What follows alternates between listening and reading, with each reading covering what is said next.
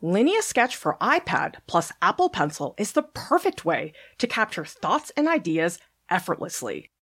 If you're feeling overwhelmed by modern drawing apps, Linea Sketch is the app for you.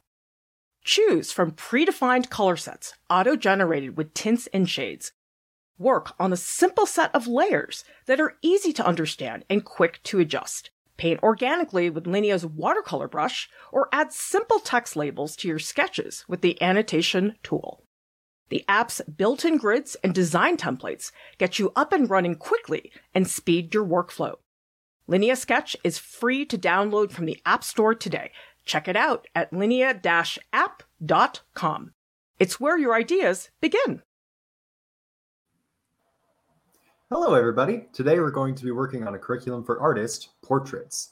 Now, if you'd like to develop healthy studio habits, Art Prof has everything you need tutorials, critiques, art dares, and professional development. So, Clara, why don't you go ahead and get us started? Yeah, this is part of our series of curriculums for self taught artists. We've got business, illustration, comics, animation, painting, drawing, and basics. We're very excited to do part one of the portrait curriculum.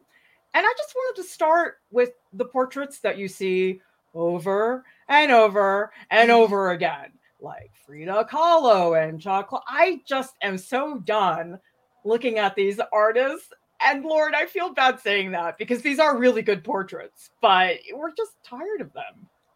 It's just that they're mainstream and that when you're a elementary or middle school student lucky enough to have an art class, this is generally what you go over first. Although I have to say, I don't think I've seen that Picasso self-portrait before. Every everything else though, yeah, Rembrandt, that's that's the only artist I, I I know of, really, or Van Gogh. Those are the only ones you know, but there's so many really good portraits in the world, guys. But Alex, I will say, Rembrandt took portraiture to such an extreme. I mean, he painted himself multiple times a year for his entire life, and that's extraordinary. Yeah, it's wild. And even using consistent light and color throughout them, it's such a beautiful look, not just in him as an artist, but just that glimpse of portraiture in general and him aging and how he focused and told his story, kind of very muted of just like that modern day thing of like I'm going to take a picture of myself every day for a year kind of thing. It's a beautiful look at a life. Let's talk about commission portraits. Lauren, how would you define a portrait commission? Portrait commission is a portrait that you do and somebody pays you money to do it. So you have to listen to them and make sure that you get all of their specifications in the painting. I personally find these very challenging, which is why I only take on cat portraits. But some people are brave enough to actually do people and even babies. And yeah, good, good luck to you guys that, that do commission portraiture. I painted portrait commissions for a couple years when I got out of art school. It was the worst job. It was like clients were so crazy. I mean, look at this. Commodus is like, please sculpt me as Hercules. I mean, it's like people have no end of craziness when it comes to commissioned portraits. And you really have to do exactly what your client says. And even when you do that, they're still mad at you. So it's a mm-hmm. really hard situation. Although, Alex, I was so excited about the Obama portraits because if you go back and you look at all the presidential portraits, they are so incredibly boring. Why was this such a oh, big yeah. deal when they picked Kehinde Wiley and Amy Sherald? I think it was just breaking that mold in the way that Obama broke that mold of who sits in the Oval Office and being like, okay, why does it have to be the same standard boring? I think otherwise, I'd say the only moderately exciting portrait was JFK's portrait, which was super, again, mold breaking of not like that I'm the president pose. Um, they're beautiful, they're exciting, and they're just something new. And I think fitting in this slide of looking at all of those other standard portraits and then something that's so full of vibrancy, color, and expression that's showing. I think the best way to put it is not the ego of the sitter, but their impact, if that makes sense. Rather than, oh, paint me in this big suit of armor, you know, make me look good. then we have portraits that are done for newspapers magazines. So that's called editorial illustration. And this is sort of like a commissioned portrait in that someone else is asking you to make the portrait, but you have way more creative leeway because usually you're working with an art director and they're telling you we have an article about this particular person and you have to illustrate it but they have a lot more room to be creative now that said though you do have to fit into texas monthly but isn't mm-hmm. this fun lauren how it's not your standard this is what this person looks like yeah i think with a commission portrait that's commissioned by one person, it's you're more concerned about getting a likeness that pleases that person. Whereas with editorial portraiture, you get a likeness, but you're also fitting that within an idea. And so it's not like the likeness is the be all end all. You also get to create a situation. It's a it, it can be a little bit more conceptual than your your everyday portrait. Tell us in the chat who here paints portraits and tell us what you love and hate about portraits because it's a loaded topic. People get very worked up about portraits in a way they don't about still lives, which is exciting. But I also think as an artist, it can be a lot of baggage to handle. Portraits of famous people. I think, Alex, we perceive a portrait of somebody we know very differently than the portraits we saw earlier. Now, it depends. Sometimes you're looking at a portrait, you don't know who the person is because it's from a different time period.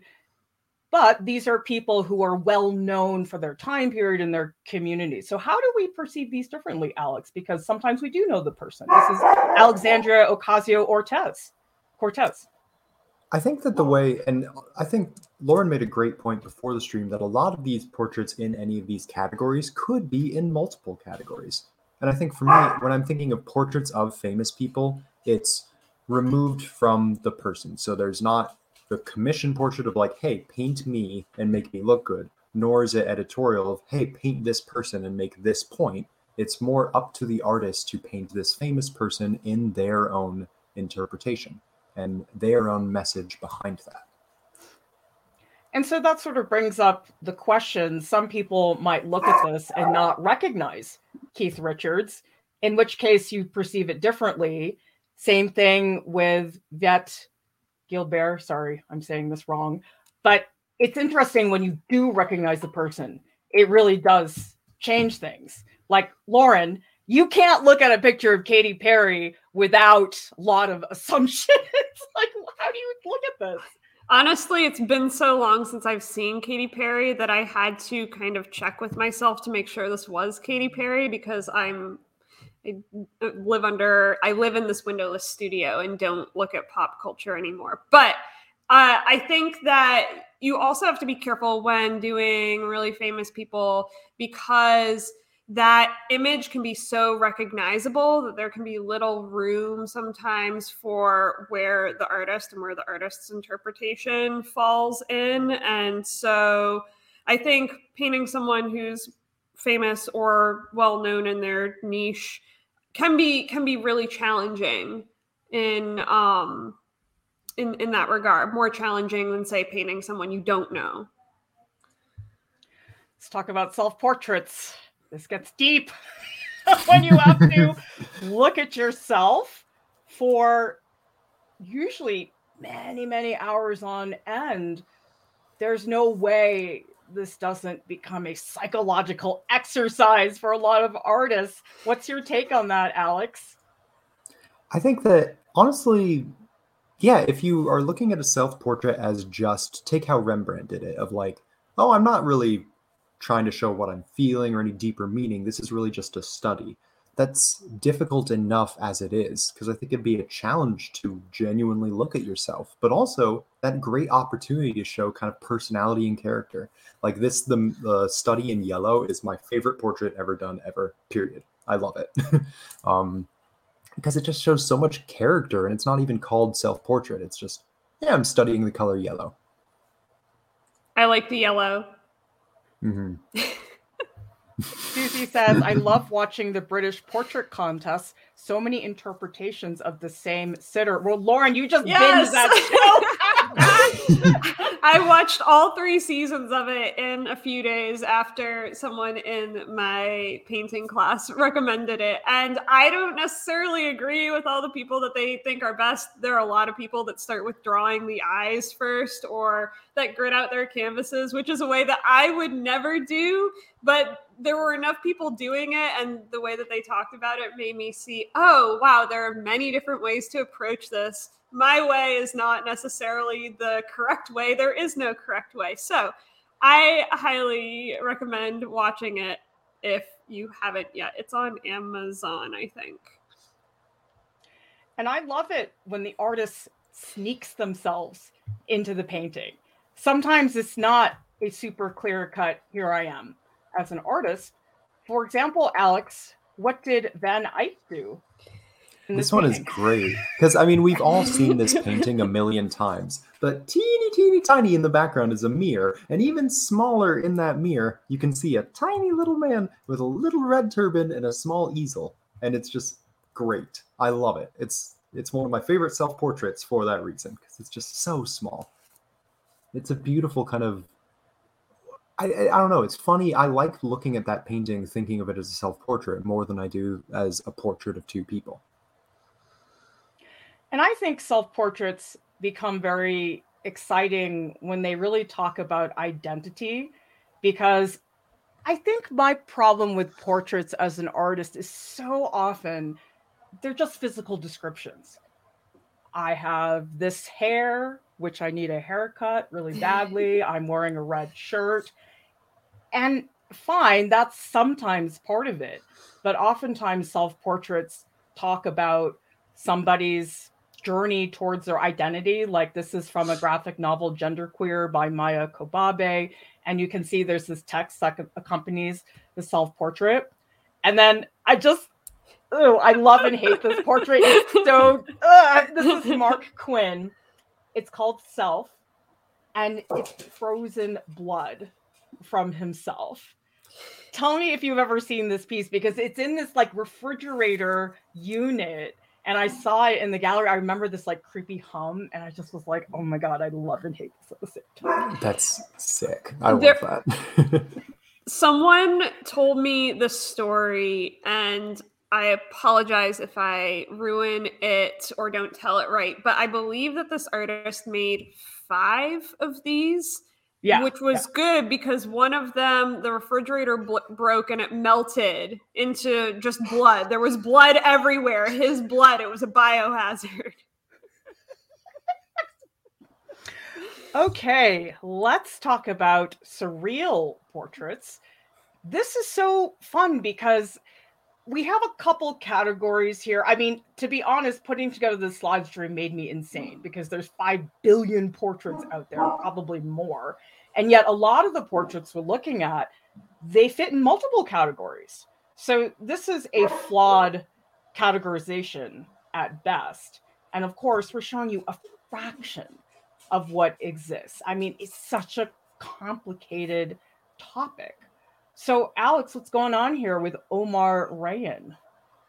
Omar Rayyan is one of my favorite living illustrators. And I think this is very as standard as a definition of surrealist portrait could be, of starting very simple, like, okay, it's a portrait, and then surrealism is, you know, it's not real, but it's surreal. Let's kind of put that in. And it's like a fun toe in the water of like, okay, this is the beginning of what surrealism can be. It's a little bit wacky, it's more imaginative, and you can kind of let your imagination run wild with it. But as we'll see in the other portraiture slides, defining surrealism portrait can be as complex as defining surrealism. So it can go all sorts of directions.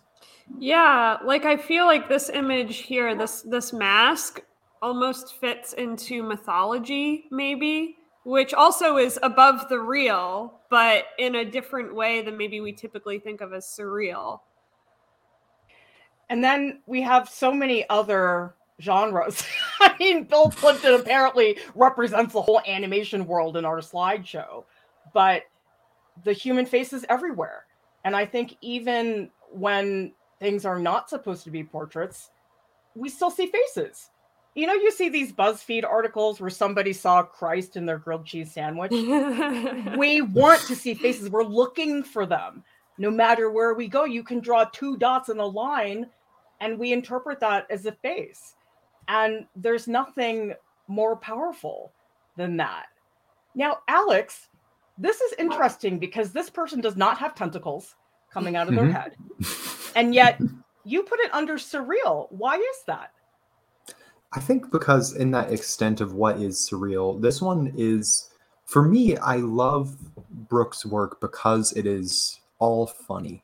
They're very funny to look at and comical, but it's also a little kind of deeper statement too, I think, about like the object versus the sitter, of how kind of in this piece in particular, by sitting beneath the cushions of the chair, it's bringing to that question of like, when does a portrait essentially just become a piece of decoration in the home? And that's kind of how I choose to interpret this one. Slutnir asks, so with the bloody head, what is it portrait type? A, B, A, B, or O? I was so Thank hoping you. you were going to pull up that comment. it's either type O or type Ah. and I think sometimes people do associate surrealism with I've got a reptile coming out of my nose type of image why is this one surreal, ward? It's it, it falls into that that uncanny psychological kind of area where where it's just the eyes really that are exaggerated and also maybe the angle of the head but it's done in such a way where it's it's not necessarily cartoon or caricature it's really focused on this kind of gaze and this kind of like mindset that really is what surrealism is linked to, I think. Christine, Zito, thank you so much for the super sticker. We always need your support, and I am waiting for the day that I don't have to ask anymore. So help us out. I love looking at prehistoric art because they just had a wonky perception of the human face. Like they weren't even trying to make it real looking, which cracks me up because you get some very strange proportions. Well, I, I, I want to say on that too is that I think that this focus on on like realism is something that's really uh, like part of our culture specifically like a a European, like Western European kind of priority setting. And so in art from different places, you know, the focus might be on something totally different. Um, maybe there is like a, a, thing with flatness or with the kind of shape of the head. Maybe these have a different sense than just being like a real portrait of a person kind of thing. Well, Alex, why does this Play Doh face from Japan. Why does this still resonate with us? It's not remotely realistic looking. I think first thing is looking at like human art, the biology of our evolution. If you were to run back way, way back when, you could grab like an ancient Egyptian baby and then time travel them back into present day.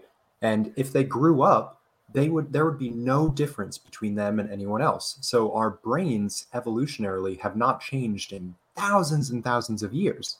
And I had a great professor in history talk about this kind of topic and say, I think it's a big mistake to think of the past as always being lofty. If we look at something like this mask and we instantly find it kind of cute and appealing because of the rounded shapes, it's like we have to entertain that they did as well. It's almost disrespectful to our past collective ancestors to think of them as always being serious and everything has to be important.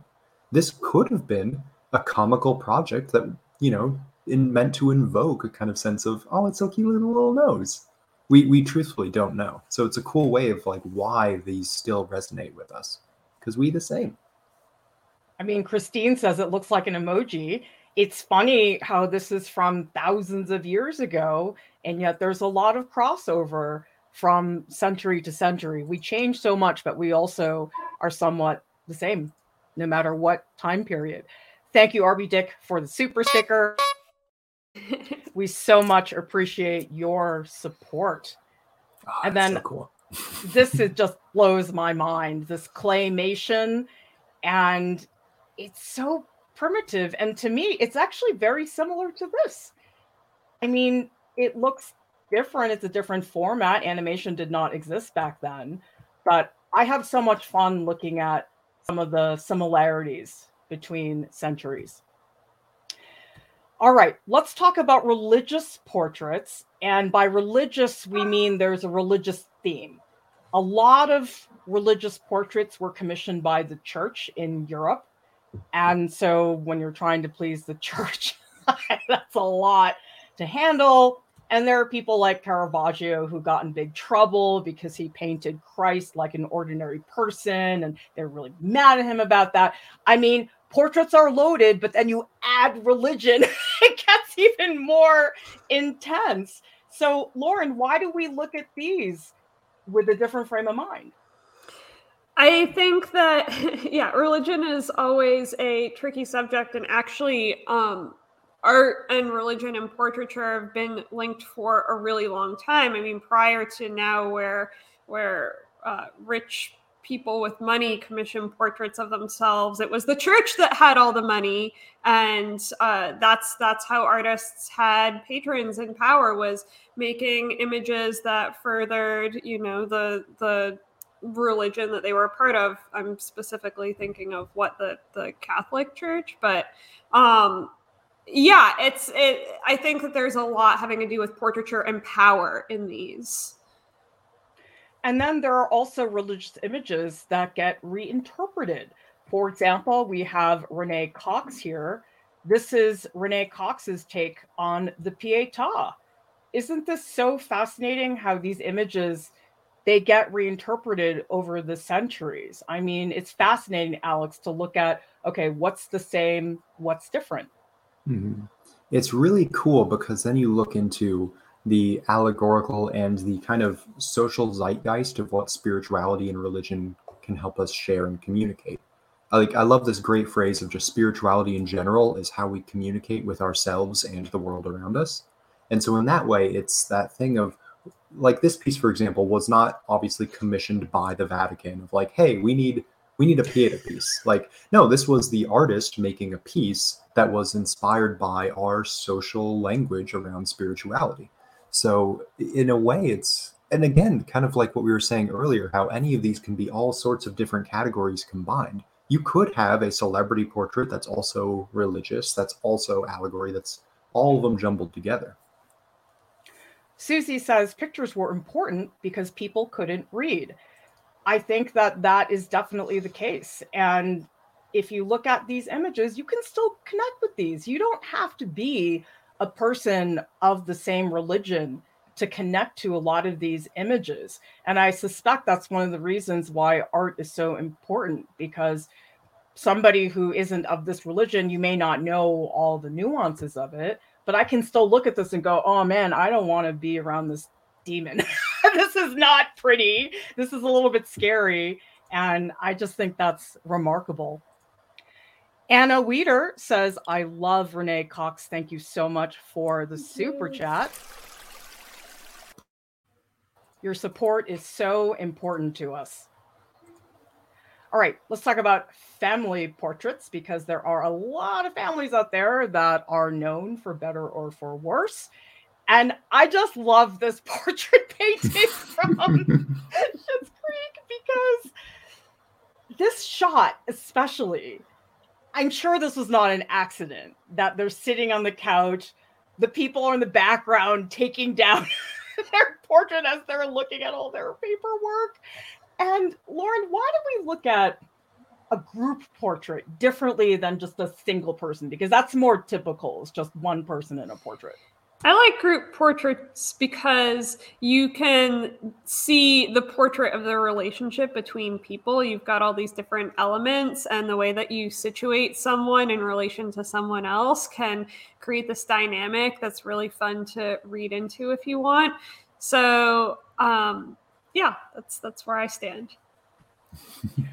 I mean, what's going on here, Alex? this is I had not seen this portrait until this slide, and I'm like, this is my favorite portrait I've ever seen in my life. like, it's so wild and weird, and I don't know what's going on. I'm assuming it was a celebration of like perhaps two sisters who like gave birth or I don't know um, the joys of motherhood, but it's it's wild to think that this must have been commissioned. And it's like, yes, this looks perfect. this encapsulates me as a mother. Thank you, Rev Malay, and also Donna Finch, who says Paul Klee did some fascinating abstract portraits. The Yellow Man is my favorite. Well, thank you both. Ooh. One. now we need cat. I also think it's interesting when you have a family portrait that's not a well known family because this is a more humble scene of a family portrait. And if you think about it, it's not just the dynamics between the people, it also says something about the time period, about the culture, about class. And it's phenomenal to me how much can be embedded into a single image. Like, Lauren, how is this family different on this family? well, one of them looks like they probably have a lot of money for very fancy clothes and for a portrait uh, done, and also just the way that they're looking at the at the painter or the the, the audience shows that this is a kind of formal portrait meant to be maybe hung somewhere although you know the children are still misbehaving even as they misbehave now whereas here this is an intimate moment the audience is kind of a, a voyeur into this almost the the family is not really aware of us looking in on them. They're just doing their daily life. So there's this kind of honesty, everydayness in that previous one. And then you've got the Kennedy family, who is in the US extremely well known. And so you come into it with that. But I also think it's interesting when you have portraits where you just have no idea the specific people.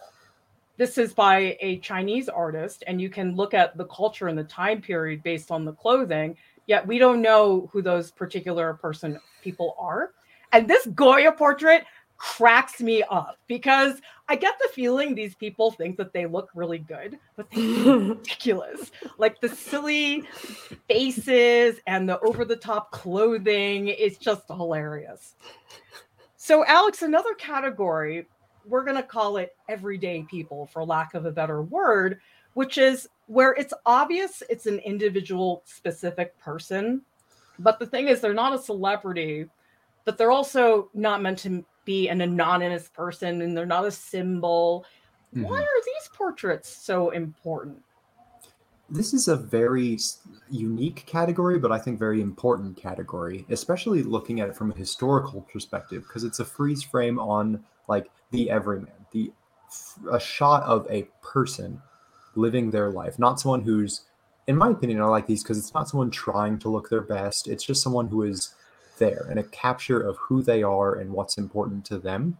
And it's a good look at what a time period can be like for just a person on the street, just a grab a random person waiting for the bus. And I think that can be a beautiful glimpse into who they are. Now, there are many fictional characters, oftentimes from literature, sometimes from mythology. And these are interesting because they can sort of be like celebrities, in that a lot of us can look at an Alan Lee drawing and go, oh, that's Theoden and Wormtongue. I know a lot about them. And then other times it's from this animation by Lotte Reiniger, The Adventures of Prince Achmed. And these are such wonderful subjects because the same character gets reinterpreted many, many times. I mean, how many iterations of Lady Macbeth have we seen before? And that's fascinating too, because you get to see everybody's different take on that character. Anonymous portraits. What do we mean by this, Lauren? in in the selection that you have here anonymous portraits seems to be portraits that don't have eyes which really says something about the way that humans read eyes and that being an identifying factor of a person where the identity is is stored or housed but yeah this is supposed to be someone that create like an opacity where we don't we don't know them but we still get some kind of read on them even though we don't have the distracting facial features to go off of And these are sort of like anti portraits. Because if you think about a portrait, so much of the process is about likeness.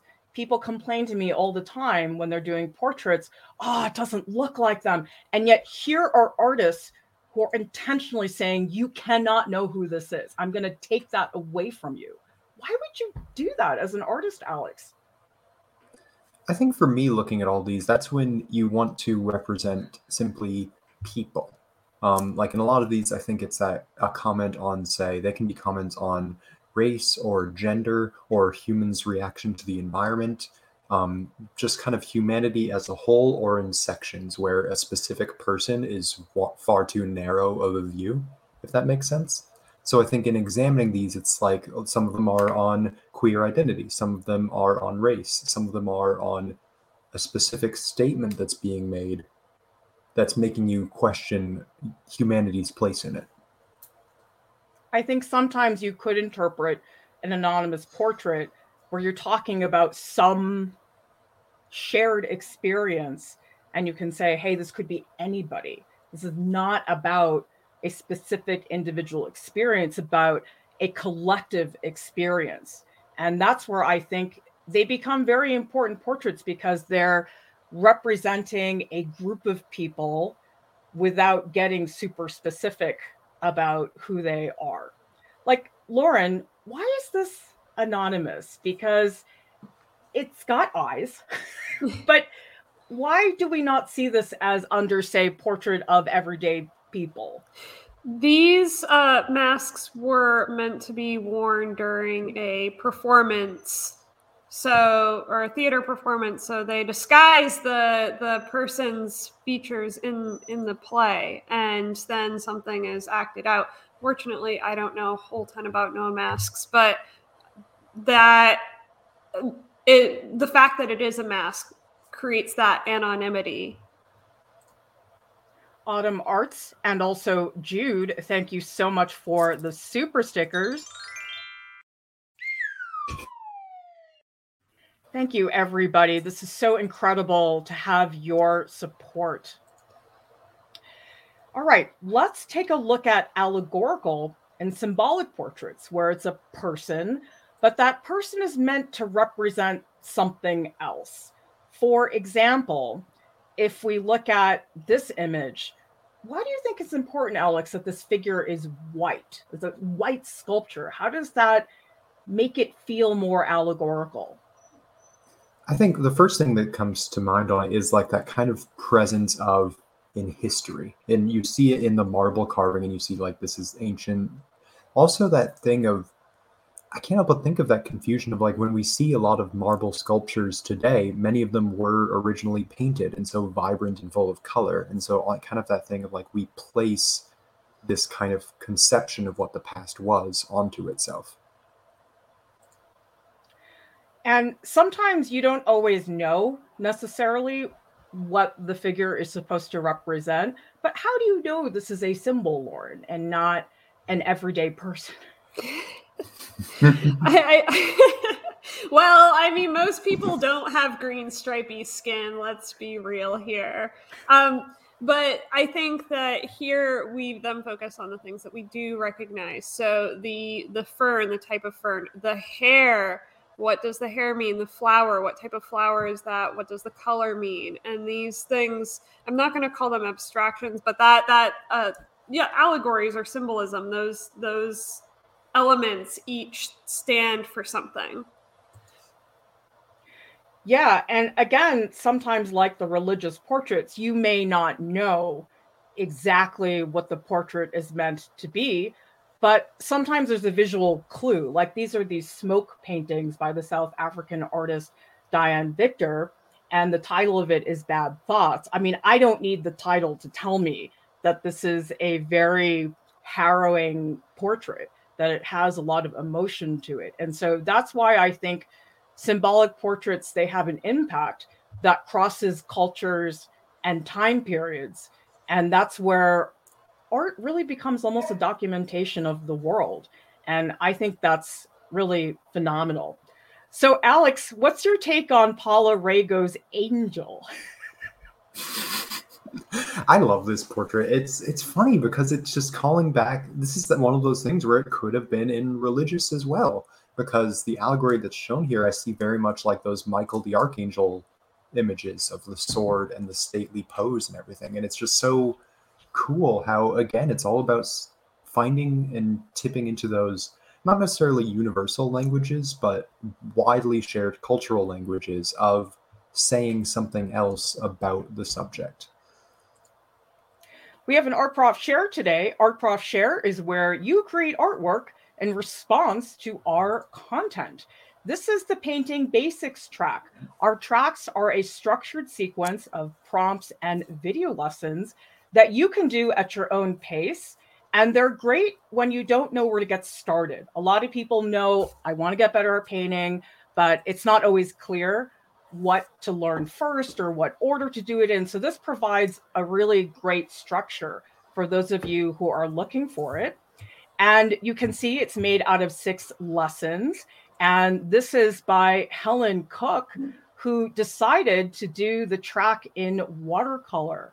So, Lauren, taking a look at the sequence of what Helen did, what do you see here? Because it is very different when you have a very structured sequence that you're following.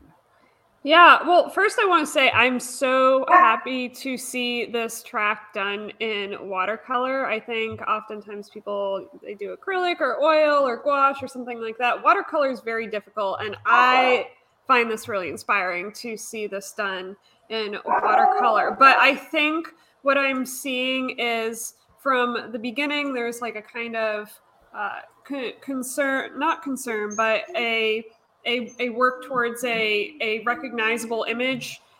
And then the further you get, the more comfortable I see uh, the Helen being an abstraction, maybe in in brushwork, in color for sure. There's a lot of growth in color in all of these, and yeah, I think that you've made tremendous progress here, and it's super cool to see the result. Let's hear a little bit about Helen's experience. Helen says, never been to art school. I wanted the experience progressing through a series of exercise. And Helen says, I'm at a stage where I just need to make a lot of paintings and experiment. And Helen says, I learned a lot about being economical with brushstrokes, with the master copy, other paintings gave me the opportunities to practice different techniques. And Helen explains I was really challenged by the abstract piece. This is where you listen to a sound effect, you create an abstract painting in response to that. And Helen explains the track has given me a lot of ideas for new work. I'm definitely going to keep exploring transparent subjects and work in a less realistic style. Well, what do you think of this jellyfish painting, Alex? This is so charming, and it's such a great use of the watercolor medium of knowing when to let the white of the paper shine through, how to blend those colors in a way where you see when it's the blue on top of the pink, knowing when to have it be the blend and when to have it be the layers on top, which is something unique you can really do in watercolor. And it's such a good exploration of that composition, the not triptych because there's four. Quadriptych is that a polyptych? Polyptych, like exploring this polyptych of the. I wish there was a word for jellyfish that rhymed with polyptych, but uh, yeah, I think it's a great way to explore that movement throughout them.